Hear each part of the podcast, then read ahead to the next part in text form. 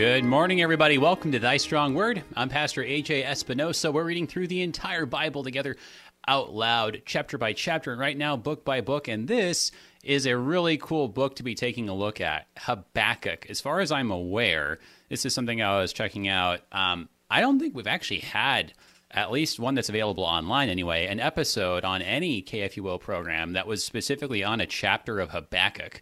Um, I mean, that's probably true of like most studies.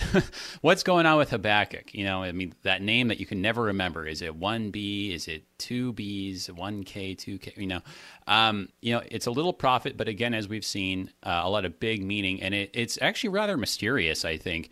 Um, you got a lot of people who uh, disagree on what he's even talking about, who he's talking about. Uh, so, that that's kind of an important question when you're trying to figure out what a prophecy means. So yeah, really good stuff today. Looking at Habakkuk chapter one, a little bit of chapter two, the first five verses there. Uh, it'll be good to read through that. Looks like we're getting told by the studio that we're having a little bit of trouble getting a hold of our guest today. Lord willing, we will reach him. But let's go ahead then and get started with a word of prayer. In the name of the Father, and of the Son, and of the Holy Spirit. Amen. Heavenly Father, we thank you that you remind us of your goodness and your constant presence in this Advent season, that you are uh, truly Emmanuel, you are with us, that in some ways you are especially with us when things are dark and uncertain, because your promises show themselves to be all the more powerful than we ever realized.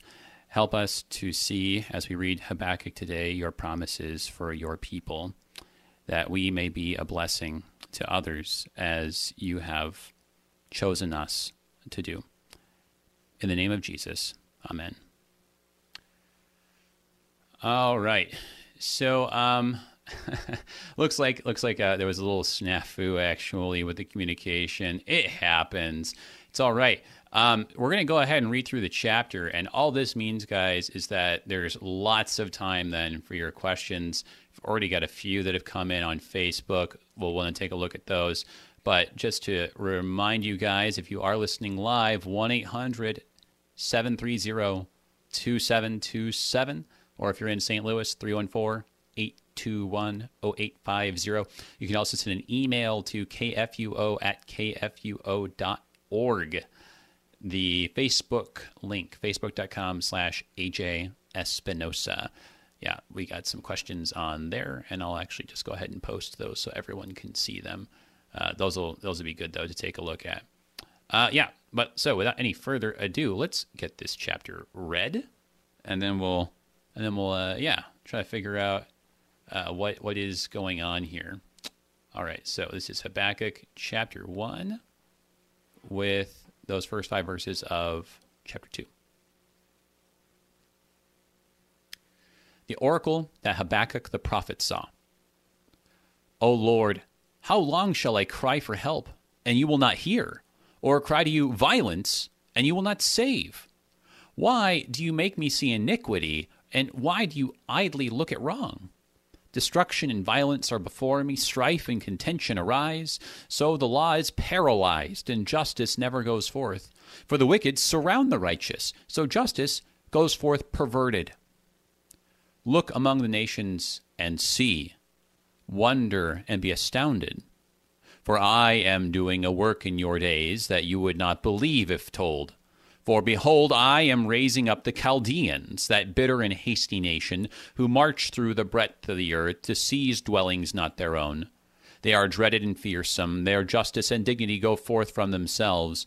Their horses are swifter than leopards, more fierce than the evening wolves. Their horsemen press proudly on. Their horsemen come from afar, they fly like an eagle, swift to devour. They all come for violence, all their faces forward. They gather captives like sand. At kings they scoff, and at rulers they laugh. They laugh at every fortress, for they pile up earth and take it. Then they sweep by like the wind and go on, guilty men whose own might is their God. Are you not from everlasting, O Lord, my God, my Holy One? We shall not die. O Lord, you have ordained them as a judgment, and you, O rock, have established them for reproof. You, who are purer of eyes than to see evil and cannot look at wrong, why do you idly look at traitors, and remain silent when the wicked swallows up the man more righteous than he? You make mankind like the fish of the sea, like crawling things that have no ruler. He brings all of them up with a hook. He drags them out with his net. He gathers them in his drag net, so he rejoices and is glad. Therefore, he sacrifices to his net and makes offerings to his drag net, for by them he lives in luxury and his food is rich. Is he then to keep on emptying his net and mercilessly killing nations forever? I will take my stand at my watchpost and station myself on the tower and look out to see what he will say to me, and what I will answer concerning my complaint. And the Lord answered me Write the vision, make it plain on tablets, so he may run who reads it. For still the vision awaits its appointed time. It hastens to the end, it will not lie. If it seems slow, wait for it. It will surely come it will not delay. Behold, his soul is puffed up, it is not upright within him, but the righteous shall live by his faith.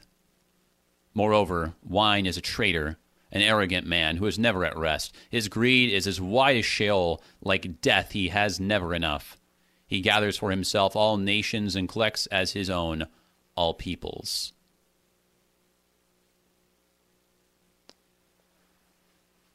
So uh, I think immediately what stands out to me with uh, Habakkuk, uh, Habakkuk is, I, I, feel like, one of the boldest prophets when it comes to the way that he confronts God. Um, again, this is a little bit like uh, Jonah.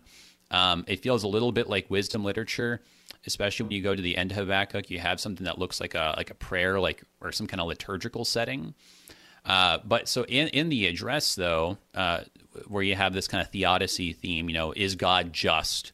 You know, is really God good and all good, in fact? Um, but yeah, I mean, just I mean, just the the question, right? He's like, hey, God, you're making us like fish, uh, like, like we have no purpose. Is, is there any justice, any meaning in any of this? Are you just going to go on letting them kill forever? Well, the question is, who are we talking about? All right. Uh, but that, there, there's my big question. Let's let's go to some other questions here. We got James on the line. Good morning, brother. How are you doing? Good to hear from you. What are you thinking today? Well, I was actually trying to uh, catch you before your guest pastor came on because yeah.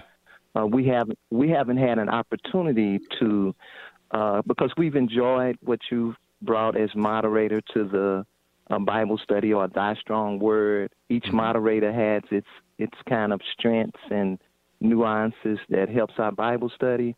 Yeah. And so um, we, I, you had started to read the chapter, but I hope this is not out of line.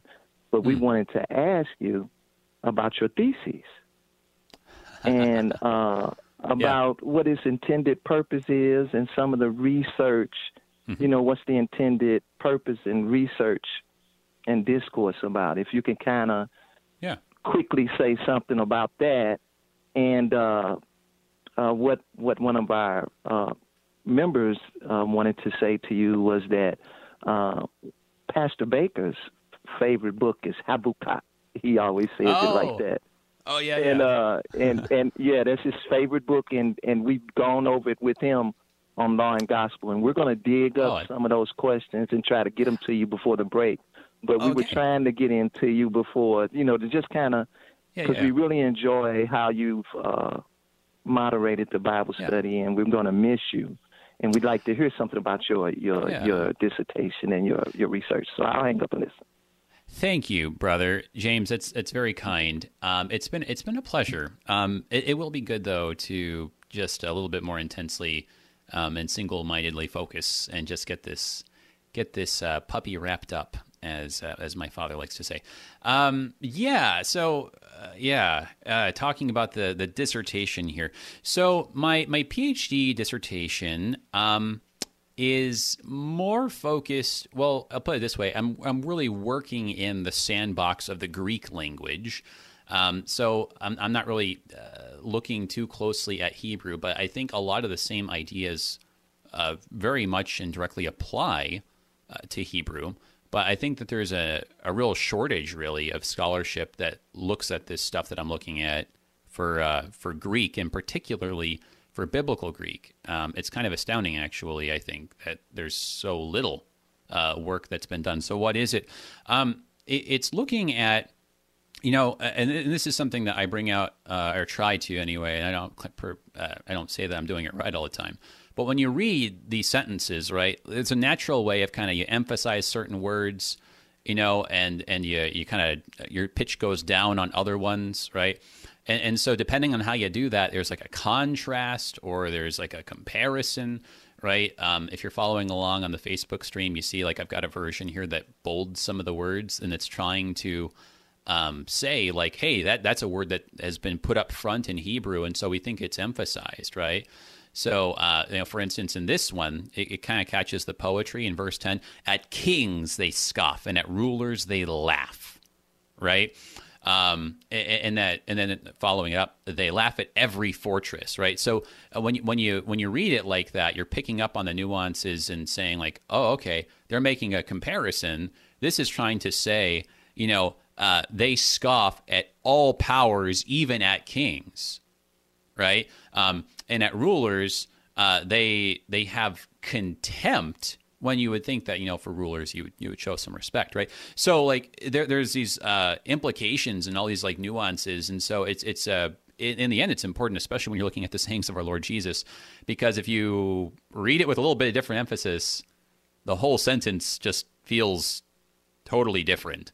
Um, my, my quick example, just because I was getting into this with my dissertation advisor, James Voelz, the other day, um, in the Beatitudes, uh, blessed are the pure in heart, for they will see God.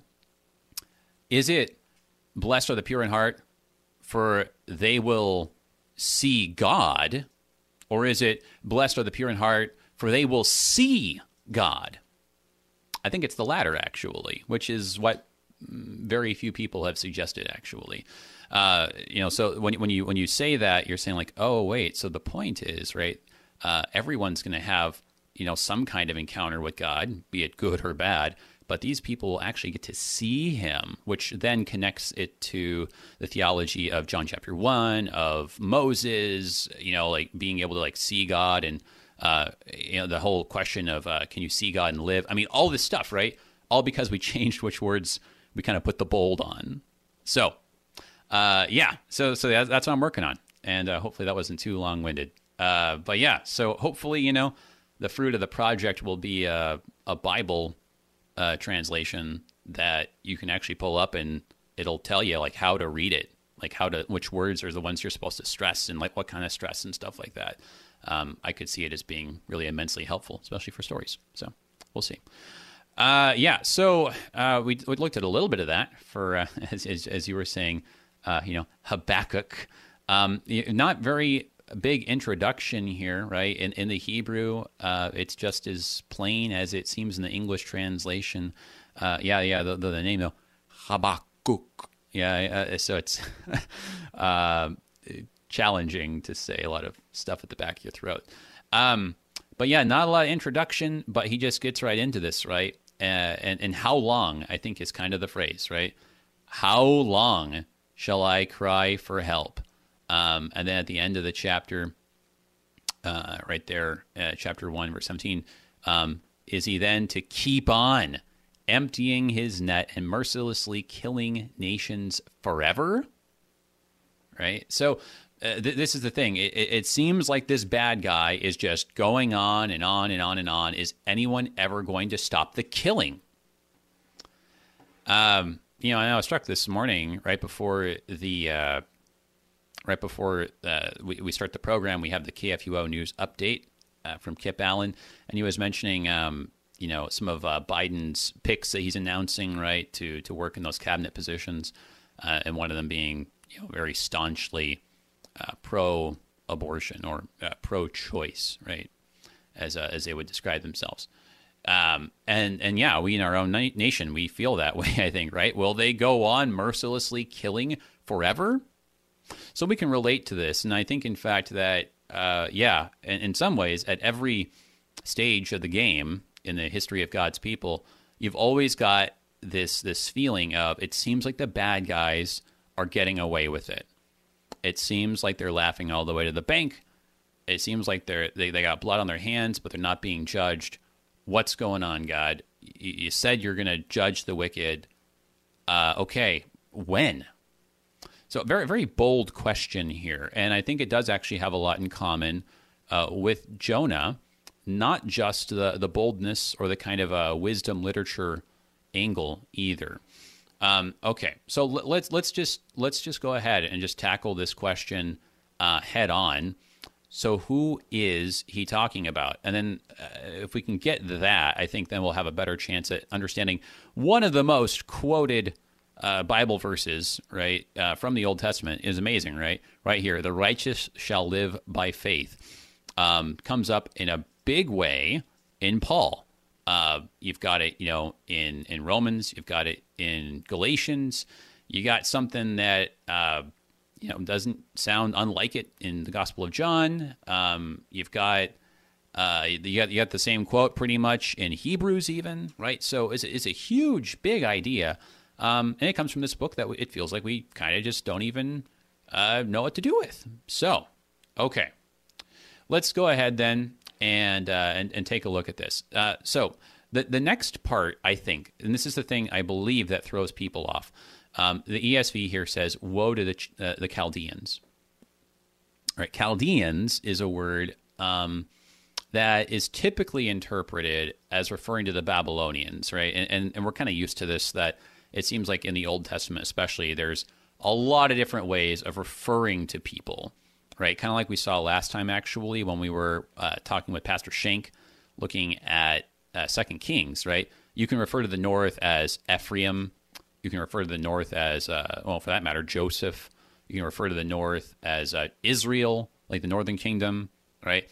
You can refer to it as uh, Samaria, just refer to it by uh, the capital, right? So, I mean, there's so many different ways of, uh, of referring to these things. Uh, so, yeah, the Chaldeans, in, in some parts, um, particularly I think in Genesis, the word can refer to sorcerers or certain kinds of like astrologers or something like this, court magicians. Uh, but yeah, in a lot of places later, it usually just basically means the Babylonians. Okay, so is this an art? Is this a prophecy? Is this a complaint about the Babylonians? Not so fast. All right, I'm just going to go ahead and keep reading because, you know, why not? Uh, so this is from verse 6 then, chapter 2. Shall not all these take up their taunt against him with scoffing riddles for him and say, Woe to him who heaps up what's not his own, for how long, and loads himself with pledges? Will not your debtors suddenly arise, and those awake who will make you tremble? Then you will be spoiled for them, because you have plundered many nations. All the remnant of the people shall plunder you. For the blood of man and violence to the earth, to cities and all who dwell in them, woe to him who gets evil gain for his house, to set his nest on high, to be safe from the reach of harm. You've devised shame for your house by cutting off many peoples. You have forfeited your life. For the stone will cry out from the wall, and the beam from the woodwork respond. Woe to him who builds a town with blood and founds a city on iniquity. Behold, is it not from the Lord of hosts that peoples labor merely for fire, and nations weary themselves for nothing? For the earth will be filled with the knowledge of the glory of the Lord as the waters cover the sea.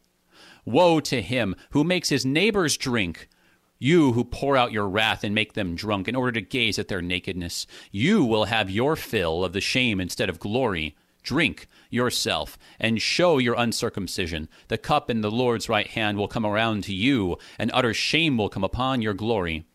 The violence done to Lebanon will overwhelm you, as will the destruction of the beasts that terrified them, for the blood of man and violence to the earth, to cities and all who dwell in them. Uh, so, so you see this like this prophecy of reversal, um, and, and it's, it's, a lot of potent images here. You got uh, potent potables, right? Uh, right here, the the cup of wrath. Uh, uh, Professor Raabe's commentary in the Yale Anchor series on Obadiah really gets into that. It's fantastic. If memory serves, I'm my wires crossed. He, it's definitely Professor Robbie though, who's written extensively on this cup of wrath idea. Um, you know the uh, the idea is is there's a, a metaphor of, of drunkenness with anger, which I think we can see how that makes sense. Uh, but there's this reversal. Uh, it feels kind of Magnificat like, you know, like all the, the stuff that you've done is going to come back around on you. Um, we're going to see that in Esther in a big way, that reversal. Um, you, you, have that, that, that same kind of uh, theme very prominently in Revelation in the New Testament here. Uh, okay, so you know you got all this woe, you know all this woe. Uh, okay, uh, but interesting, yeah. The uh, the heading says um, it's for the Chaldeans, but you'll notice, did we ever read the word Chaldeans, right? No, actually. Right? So this this is interesting. So how the ESV say that all those woes were for the Chaldeans? Well, what what they're doing, right, is is they're going back into into chapter one, where it says, where was it here? uh, where God answers Habakkuk's first complaint. And he says in verse 6 Behold, I am raising up the Chaldeans. So the logic goes, and this is how a lot of people have taken it um, Habakkuk is at first complaining about something, someone, unclear. Uh, God says he's going to raise up the Chaldeans. Habakkuk says, Whoa, hang on, but they're pretty nasty, terrible people too. Um, you know, and then, and then you get you know his you know his answer there at towards the end of chapter one, and then God responds, "Well, it's okay because I'll wipe out I'll wipe them out too. I will also deal with the Chaldeans, and that's what these woes are doing." I think there's a few problems with that interpretation. Um, it, it, well, yeah, I mean, really, I mean, you know, it, it's not it's not a terrible interpretation. I don't think you're going to come up with like heresy at the end of the day if you take it. I just don't think it's right. Um, let, us take a look at some of the details here. So, first of all, who is he complaining about first? Well, see, I, I don't know. Like, I, I, don't think that if, if, you say it's the Chaldeans, you, you, say that we're really talking about the Babylonians, right? Um, then the logical thing to say would be that he's complaining about the Assyrians, right? That the Assyrians are the initial ones here at the beginning, right? The, the law is paralyzed, justice never goes forth, right? And that, that they're the bad guys. Um, and then God would say, okay, uh, well, the Assyrians are a problem. Well, I'll raise up the, the Chaldeans, the Babylonians, and and they will deal with those nasty Assyrians. Okay, okay, that make that makes sense. But interesting what what he says though, right? He says, "For I am doing a work in your days that you would not believe if told." So uh, the point there is that hey, I'm going to tell you that I'm, I'm going to raise up the Babylonians to defeat the Assyrians. But when I tell you that, you're going to think to yourself, what? The Babylonians are going to defeat the Assyrians? See, and th- this is important uh, because the Babylonians, right, uh, before the rise of what historians refer to as the Neo-Babylonian Empire, the empire that ended up, you know, with Nebuchadnezzar and all this, right, that ended up uh, destroying Jerusalem. Uh, Babylon did not look, I mean, as as a, as a people, like the Chaldeans, right, not the place, um, did not look like they were going to be a world superpower that was going to do all of this. Uh, but what ends up happening is that they end up making all these alliances and i mean they are just they, they know how to get things done and they stage this revolt basically against the assyrians. Um, and what ends up happening and this ends up being a good chunk of isaiah then is that the very people that they had an alliance with that helped them seize power they end up turning on and enslaving and taking advantage of and all the rest. And so in that way they end up being really hated right? Um, so you can see how some of those uh, these critiques here could really could really fit. Uh, you know, maybe okay, okay, yeah, like that sounds like the the Chaldeans. Um, but does it follow that God's punishing the Chaldeans in chapter two? See, I, I think that's the disconnect that that we that we think He's turning on them. Then, all right, hold that thought. It's time for our break, everybody. We're looking at Habakkuk on Thy Strong Word. We'll be right back.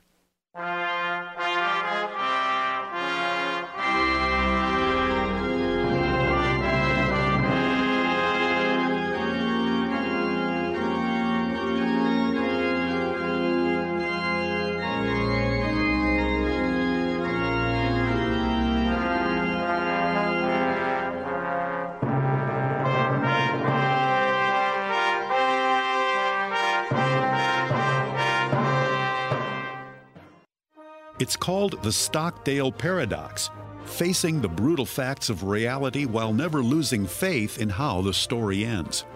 Dr. Michael Zeigler finds something like it in the Bible's book of Daniel. He calls it the prophet's paradox, and it could provide the word of encouragement you need in the midst of this chaotic year. This week on The Lutheran Hour. Sundays at 12:30 and 5 p.m. on Worldwide KFUO. Cross Defense is the show where we talk about curious topics to excite the imagination, equip the mind, and comfort the soul with God's Word. Join me, Pastor Tyrel Bramwell, every Monday at 2 p.m. Central on KFUO Radio, or anytime on KFUO.org, or even your favorite podcast app. My friends, our foe is a fierce enemy. Our only defense is Christ on the cross.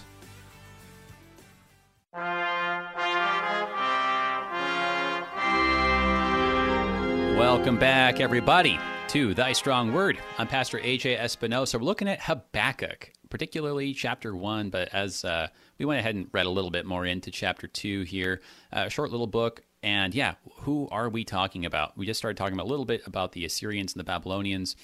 Um, I'm not sure if a word order is going to uh, come to the rescue. Uh, we were talking about a little bit about my dissertation emphasis with James earlier.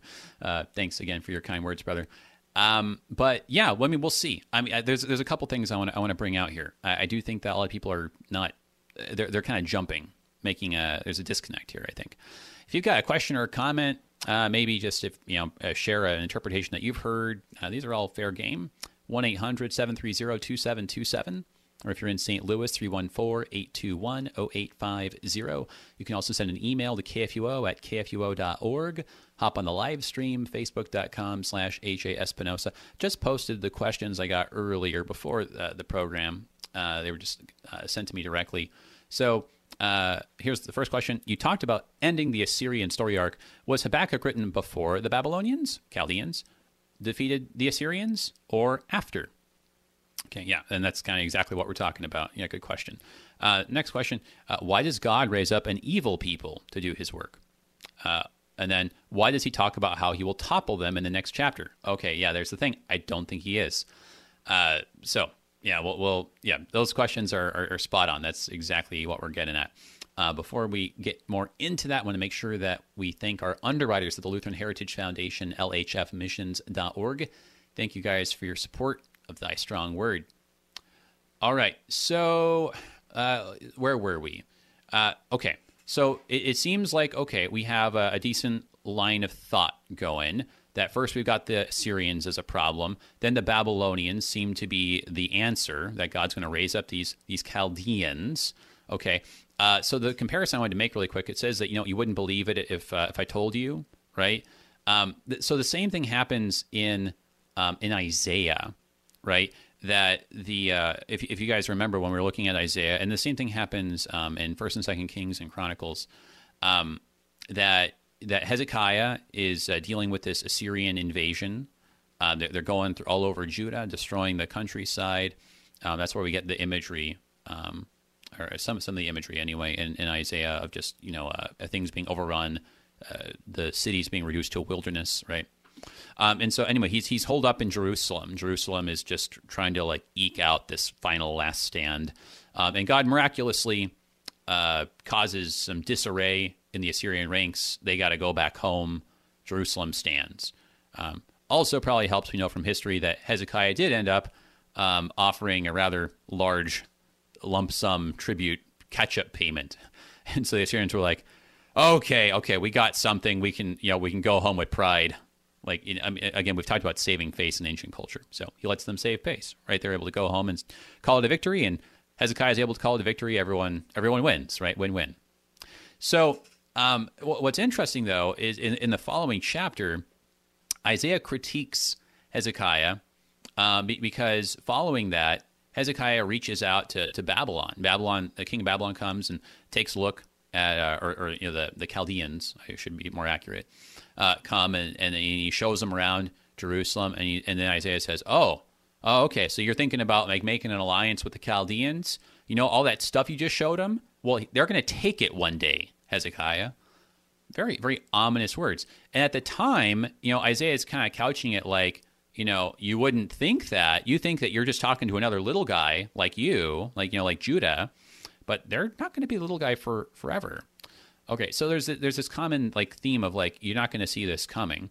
Um, also, uh, what's else it say in verse eight? Their horses are swifter than leopards. Uh, this is also pretty interesting because when you look at the book of Daniel, right, you have those four different beasts. Well, like what's the beast, right, uh, that you get named in connection with Babylon, right, with Nebuchadnezzar? Uh, well, uh, if you if you look at uh, it, it's this it's this really interesting description. It's this it's this like winged leopard. It's this leopard with eagle's wings, and then at some point it, it's uh, made to have the wings like plucked, and it comes and it stands up like a man, right? So I mean, very clearly referring to Nebuchadnezzar, how he went through his period of like kind of going crazy, acting like an animal, then he kind of gets back in his right mind. Um, also, perhaps referring to the, um, in a certain sense, how the Babylonians kind of went from just bloodthirsty, crazy, you know, betraying their own allies stuff to uh, I mean later you know became a center of learning uh, mathematics, astronomy, things like this. So uh, there's a lot of things there, but yeah, but using the leopards, the the swift leopard uh, language here, right? Their horses are leopards. That also is a way that uh, you know Daniel talks about the Babylonians, and then later they fly like an eagle, swift to devour. Again, you know, eagle. So two of the animals that that Daniel uses uh, in connection with the Chaldeans, the Babylonians. So, uh, yeah, so there's a, there's a lot of things there that yeah, it, make, it makes sense that we're talking about the Babylonians, but uh, is he still talking about the Babylonians when God answers in chapter two? See, that's th- this is the question here. Uh, let me see here. We just got some questions from James here. So, is the king's posture? Uh, wait a second here. These look like questions from yesterday. So I don't know, Kip, if you could just take a look at that really quick. Make sure there's not like a double email or something. Um, okay, so so there's the question. So uh, God says, "Hey, look, the Babylonians. I'm going to raise them up. You won't believe it, right? But it's going to happen." Um, and then so what? What does what does Habakkuk say? Well, see, I think Habakkuk's complaint here is saying, okay, well, t- take a look at this here in verse 11 and verse 12. Um, Are you not from everlasting, O Lord my God, my Holy One? We Shall Not Die. I think um, there, there's some really good textual stuff, but that's a long tradition of reading that is uh, You Shall Not Die, right? Like you are immortal, basically. Um, which is actually just making his complaint more pointed. Like, God, you're immortal, but we die all the time, and so would you please do something about this? You don't, you know, it's like it's like you're immortal, so you don't you don't feel this as keenly as we do, but this is a problem. Um, it says, "O Lord, you have ordained them as a judgment." And you, O rock, have established them for a, rep- a reproof, right? And then, so verse 13, why do you idly look at traitors and remain silent when the wicked swallows up the man more righteous than he? See, the, the thought is that he's talking about the Babylonians. Like, hey, why would you raise them up, God, and use them when they are, are traitors and they're, and they're bad guys? I don't, I don't think that's what he's saying. He's saying, uh, God, okay, you've established them as a reproof. You're going to use the Chaldeans, or you're going to raise them up, stir them up, you said, when? I, I, think actually Habakkuk is saying, okay, God, that's great. That's great talk. Show some action, right? Actions speak louder than words, God. Yeah, you say you're going to stir up the Babylonians. I don't see any Babylonians. So Habakkuk is actually saying, God, will you please do something now about the Assyrians and not just sometime in the distant hypothetical future? Now, that, that, changes the, the reading quite a bit. So then everything Habakkuk is complaining about in chapter 1 is not actually uh, the Babylonians as such, but the Assyrians still, which means that Habakkuk is consistently complaining about the Assyrians, which aligns him with Jonah, right? Who's sent to go and, uh, and, and to prophesy to Nineveh, that's the, the Assyrian capital, uh, prophesy to the Assyrians, but Jonah's like, God, no, you should destroy them now while you have the chance. See, like there's there, both of them actually. These short little four chapter prophets, right, are both just saying, "Hey, God, you should be destroying the Assyrians now, and not just sometime when you get around to it or you give them a chance to repent." Right. So you actually see them lining up really nicely. Um, so, so take a look at this here, where where God then says, "Look, look, look what He says." Right. Um, write the vision, make it plain on tablets. This is chapter two, right? We read this. So he may run who reads it, for still the vision awaits its appointed time. Right?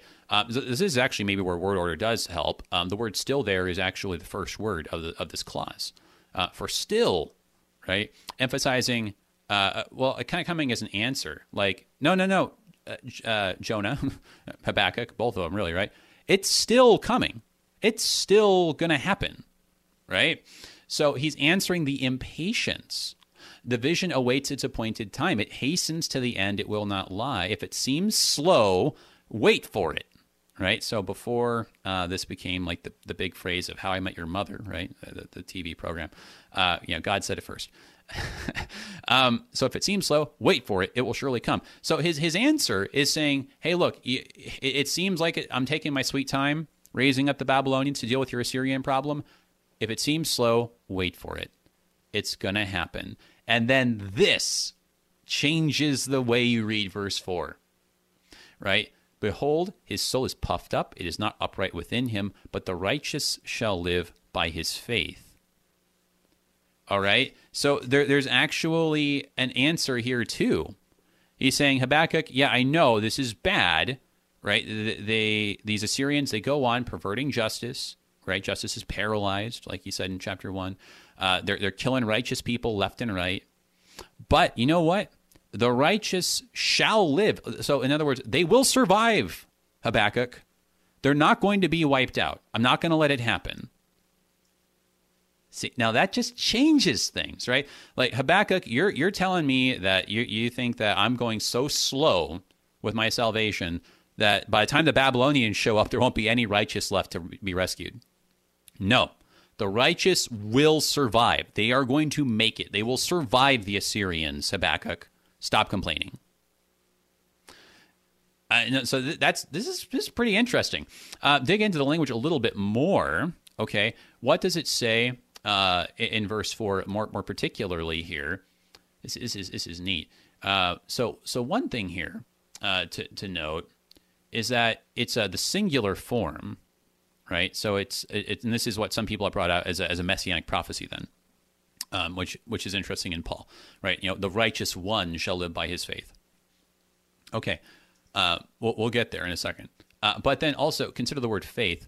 It says in Hebrew, "ba'emunah," Um, so it's uh, benuma to, right? So it's plural, uh, which is not actually like faith, like belief, or like creed or something, but this is actually the form for faithfulness or honesty, keeping faith by faith keeping.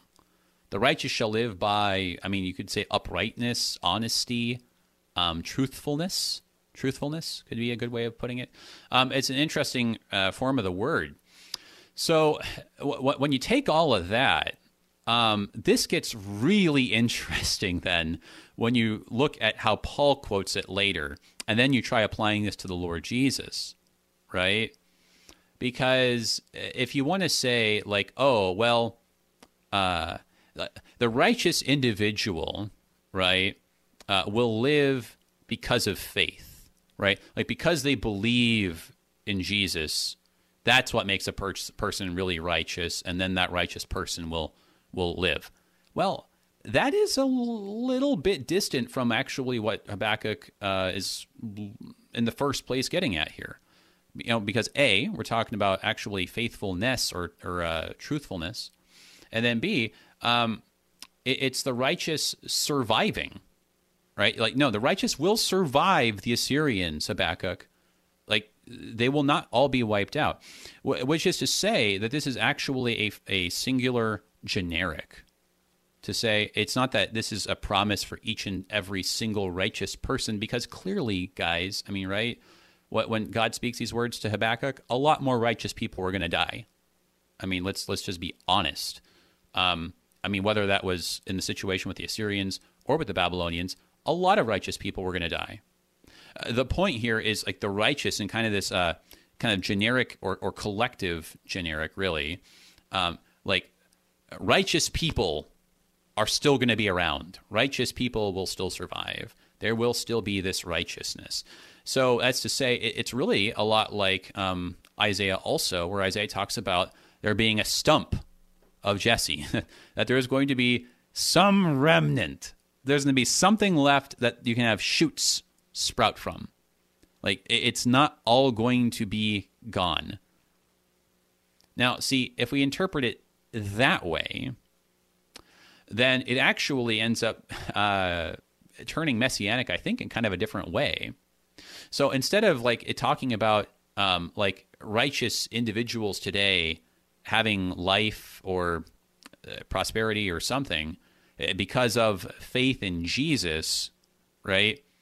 Um, it's more like there is going to be this faithful remnant that will survive and will sprout a shoot, and that is Jesus.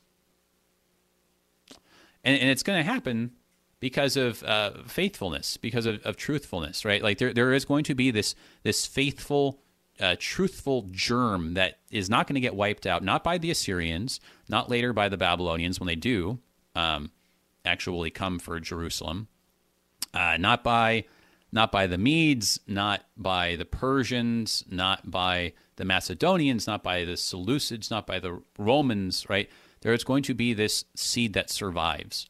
So when the Lord Jesus comes onto the scene, this is the fulfillment. Hey, look, look at there. We see him.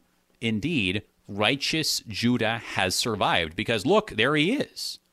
Right? This is uh, some uh, theologians talk about this as uh, Israel reduced to one. Right?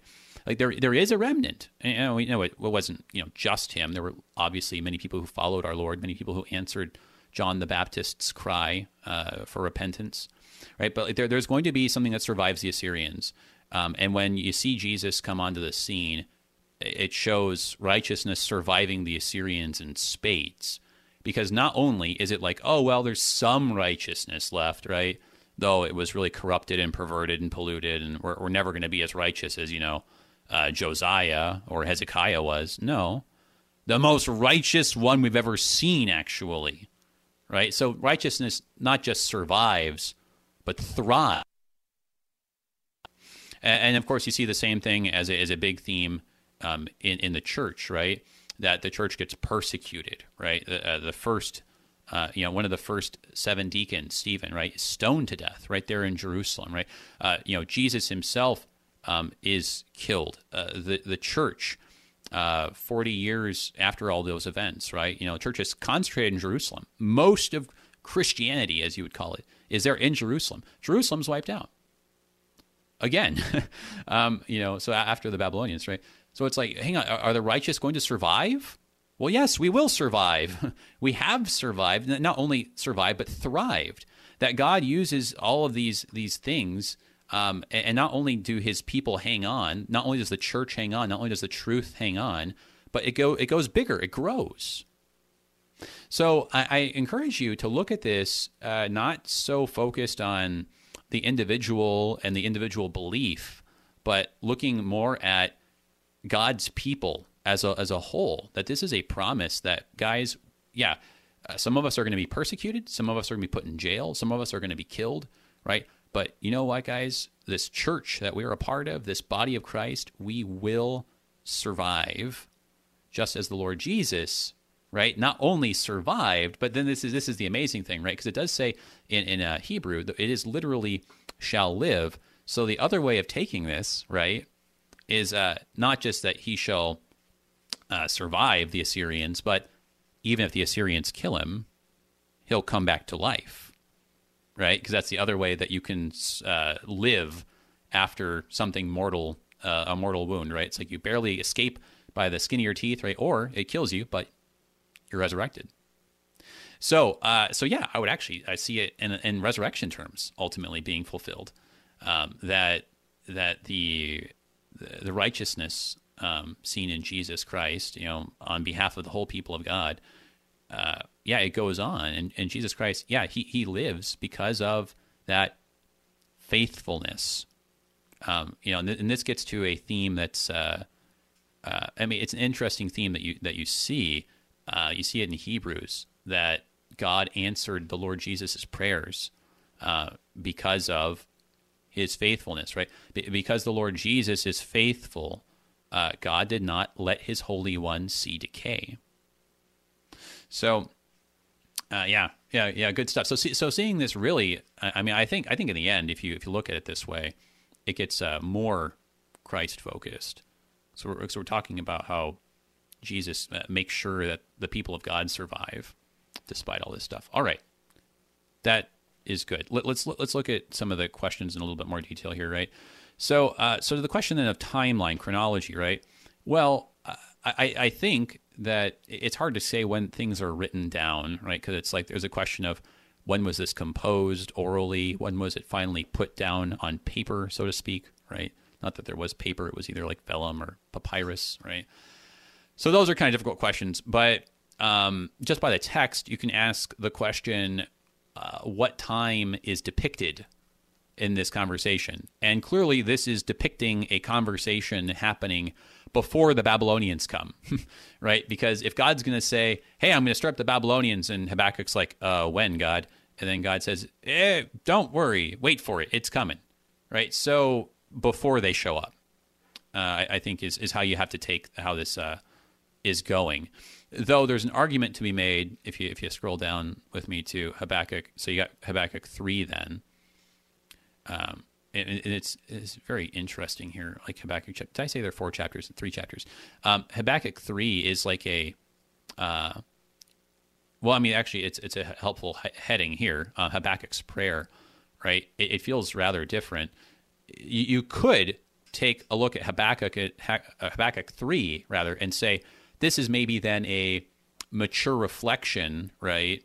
Uh, you know, taking a prayer of Habakkuk and kind of like praying it back, then saying, "Hey, look, God was right. The Babylonians did come, right? The Babylonians did, after all, take care of the Assyrians like God said they would." Um, I mean, so we we could.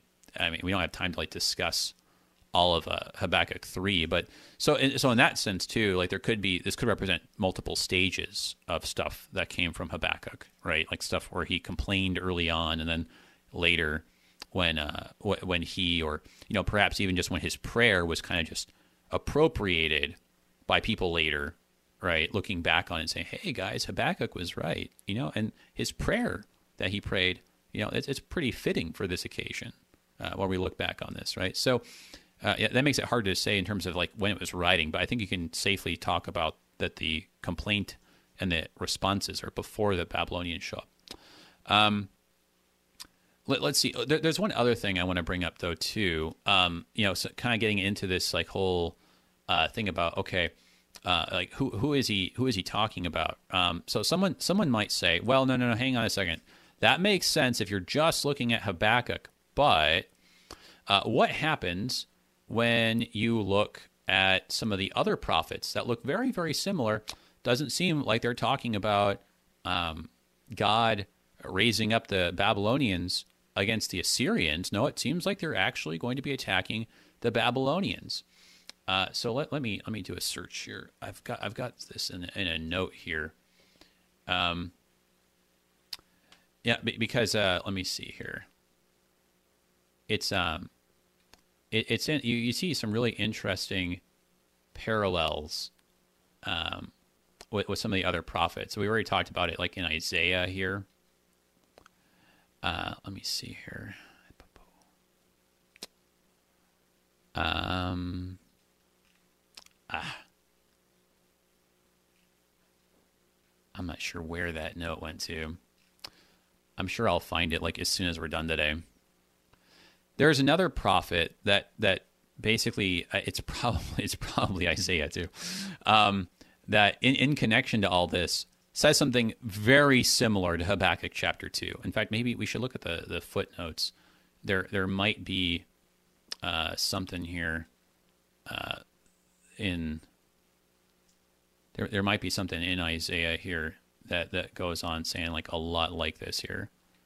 Um, where you look at the at the other prophets and they and they prophesy something that sounds almost exactly like Habakkuk, but they actually specifically mention Babylon, right? Or uh, yeah, I think I think actually you mentioned Babylon as like a place name, right? Um, let's see, it's not it's not uh, Isaiah chapter thirty, though. Interesting, there's a there's a parallel here, and then it says the Assyrians will be terror stricken, so that I think does actually kind of support uh, that thesis there. Let's let's check uh, Isaiah eight here. Um, I don't think it's Isaiah eight. I think that's too early on. Um, yeah, no, Isaiah eight is, is really early on. This is talking about when when Assyria is still going to come and uh, wipe everything out. So that's uh, I, I only actually entirely know about putting the footnote there. Um, yeah, I'm not. I'm not. I'm not going to find it, guys. Well, I'll, I'll, I'll put. I'll post the link on Facebook afterwards. Uh, but there's a there's a place in I, I think it's Isaiah uh, where where it's like, hey, they're going to take Babylon, right? When I stir up these guys, and so people would put that as evidence and say, hey, look, look at the parallel, right? Clearly, when God is talking about this in chapter two, he's not talking about judging the Assyrians. He's talking about judging the Babylonians. Because look, it says in the other prophet, attack Babylon. Stop. Pause who was in control of Babylon before the Babylonians? Yeah, we, we don't think about this, but um, you know, Babel, right? You know, very ancient city, right? Think of the Tower of Babel in Genesis, a little bit before the Babylonians, as we think of them, right? Uh, so before the Chaldeans became like this superpower, who was in control of Babylon? The Assyrians. Yeah, that's right. So actually, it makes sense to talk about the other prophets saying, I'm going to raise up the Chaldeans and they're going to take Babylon from Assyria and they're going to make it their capital. I, I mean, actually, I think it, the the pieces fit even uh, better that way. Okay, but but but so look look at the big question though, right? Um, why does God raise up evil people to do His work? Why does He seem to take so long to answer? Right? God doesn't actually say here. You know, He says it'll happen if it seems slow. Wait. You know, but but so why why does He do this?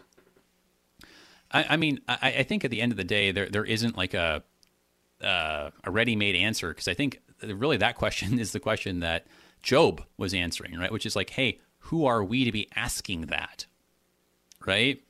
Or rather, who are we to be uh, judging God by some kind of external uh, source or standard of righteousness, as if there is a standard more righteous than God Himself? That doesn't really make much sense. So so it is it is actually you know, on, on a fundamental level kind of uh, and not even really of reflecting clear thinking to like challenge God on righteousness, right? But I, I will say, just in terms of looking at the story, there's there's a lot of mercy involved, right? I mean, think about this. Like God, you know, again in in uh, in Jonah, by by waiting to judge the Assyrians, he gives a generation of Assyrians a chance to repent right? Uh, by by using uh, you know the the Persians, right? Later, by, by using the, the, the Greeks, by using the Romans, God gives all these other people chances to repent. I, I mean, like because he could, yeah, just you know send down the legion of angels and wipe everything out, right? I mean, that what Satan says, right? Why doesn't God just you know send the angels now, Jesus, uh, the thief on the cross, like not the good one, the other one, you know, like let God rescue you and us too.